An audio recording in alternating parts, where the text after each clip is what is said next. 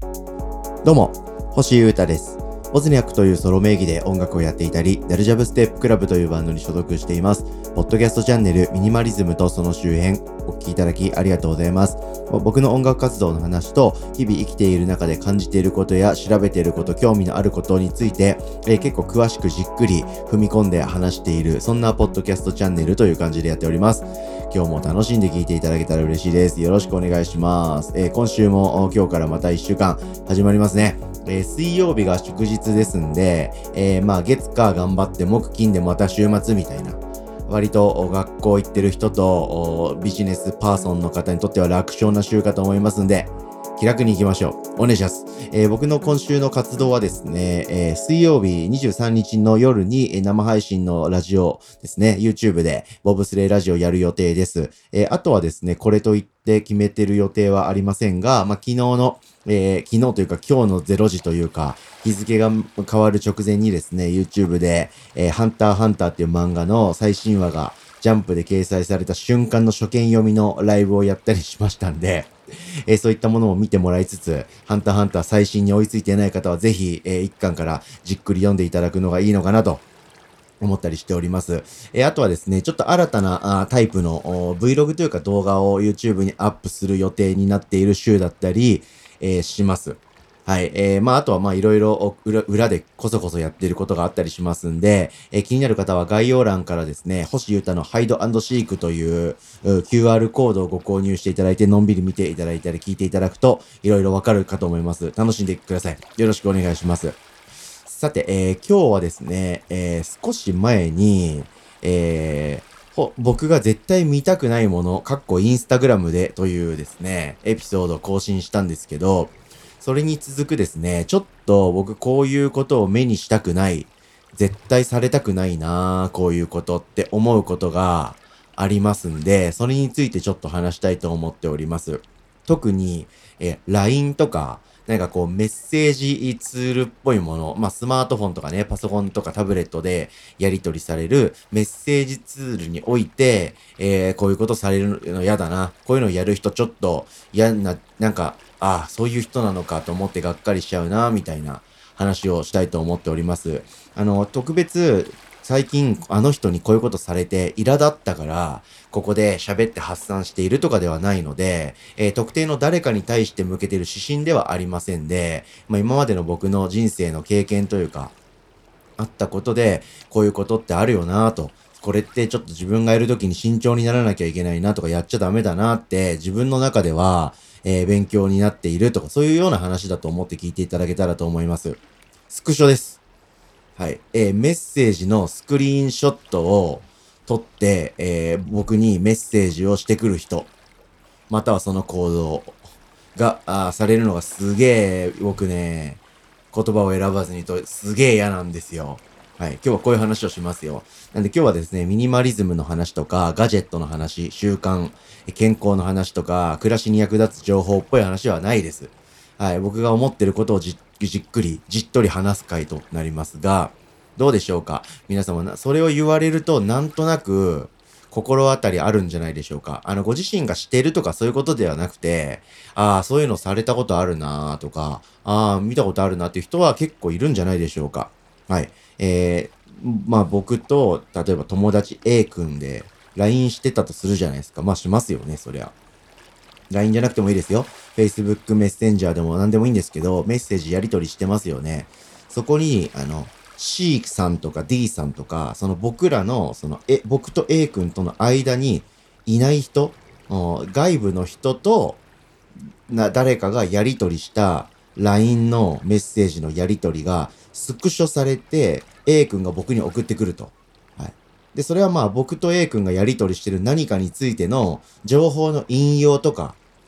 コピー貼り付けみたいなもんだと思うんで、まあ楽ですし、そのやり取りがスクリーンショットでされてるのを見ると、何があったか一発で経緯が理解できるので、なんというか話がスムーズにいくかなとは思ったりします。同じ理由で、えー僕もですね、えー Z 君とか Y 君とやり取りした、えー LINE のやり取りをスクショして A 君に送って、まあ、こういうことが Z 君と Y 君の間であったから、A 君に対してはこうしたいんだとか、っていう A 君と僕の会話とかやりとりを円滑に豊かにするために、えー、他の人と僕とか、その友達の A 君と他の人がやりとりしたスクリーンショットをそのメッセージのチャット欄に用いるということ。はい。今までに一回もこれを経験したことないという人はいないんじゃないでしょうか。僕も、各有僕も、多分人生で何回かはやってしまったことあるかなと思ったりして深く反省してるんですけど、僕これをされるのすごい嫌なんです。はい。これ、な、な、なんでなんだろうな。まあ、ちょこちょこまだいると思うんですけど、これ結構配慮に欠けた行為なんじゃないかと僕は思ってしまいます。はい。ななんで、まあ、今日はこのことについてちょっと詳しく話したいと思うんですけど、僕、それで何が嫌なのかというところなんですけど、早速ですけど、あの、えっ、ー、と、じゃあ、僕と A 君との間で、A 君が、えー、C さんとやりとりしてた LINE のスクショを僕に送ってきたとしますよね。これの何が僕が嫌なのかというと、えー、C さんの立場になって考えると、C さんは A 君に向けてのプライベート空間だったからこそ使ってる言葉とか言って、言って踏み込んだワードとかってあると思うんですよ。それをスクショされて、えー、僕星に見られることを想定してないわけなんですよね。その、まあ、ね、プライベート空間って言ってもそんなにね、まあ言うても SNS とかメッセージツールぐらいのもんなんで軽いですけど、言うても他の誰ともいないグループラインとかではないわけですから、1対1の空間というのが一応保証されてる。うん、保証されてるっていうかね、暗黙の了解としてある上でやり取りしてる。だからこそ、君だからこそこういう言葉を使って、こういうことを言ったんだけどな、ということってあると思うんですよ。でもそれがカシャッとスクショ取られて、全然関係ない星っていう人が、そのやり取りを見ると。はい。こういうことって僕結構嫌で見たくないんですよね。はい。その C さんに悪いと思っちゃうし。はい。で、僕も、僕もやったこと多分過去に何回かあると思うんですけど、それを深く反省していて、今は絶対やらないって決めてるんですけど、僕が過去にやったことで言えば、えー、Z 君とか Y 君が、僕星だから、えー、信用して言ってくれた言葉とか、砕けて書いてくれたあ口調とかね、はい、言葉とかをカシャッと画面に、画像に切り取っちゃって、友達の C 君に見せちゃっているということ。はい。これは僕と C 君の間では何も起こらないんですけど、知らない間に僕は Z 君、Y 君の信頼を失っていることになりますし、C 君は知らない間に、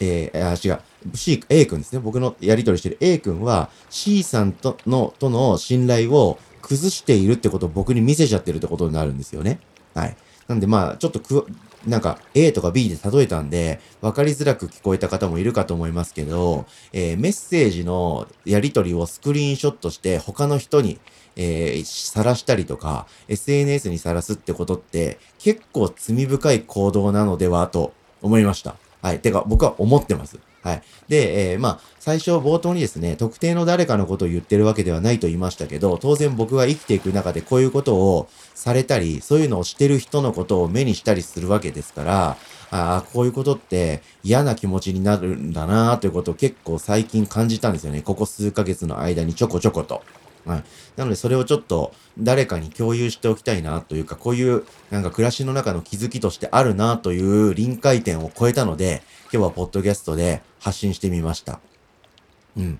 そのやりとりがめちゃくちゃ面白くて、かつ本人の許可も取れた上であれば SNS にそのスクショやりとりをアップするとか他の人にメッセージとして共有するのはいいと思うんですけれども、そういう許可なしに、えー、そういうことをするのはどうなんだろうと。はい、えー、なんか知らない間にその相手との信頼関係をじわーっと失ってるよって思ったりとか、ああるなと思いましたし、僕もそういうことされると、あ、この人はそれぐらいの、こう、意識で、保守意識で僕とやりとりしてるんだなということをちょっと感じちゃいますし、逆に言うと、あ、この人は僕とやりとりしたことも誰かにばらしてるんじゃないかなって思って、ちょっとその人には、えー、ちょっと踏み込んだこととか、内々っぽいことを今後話すのやめちゃおうってことを思ったりしますんで、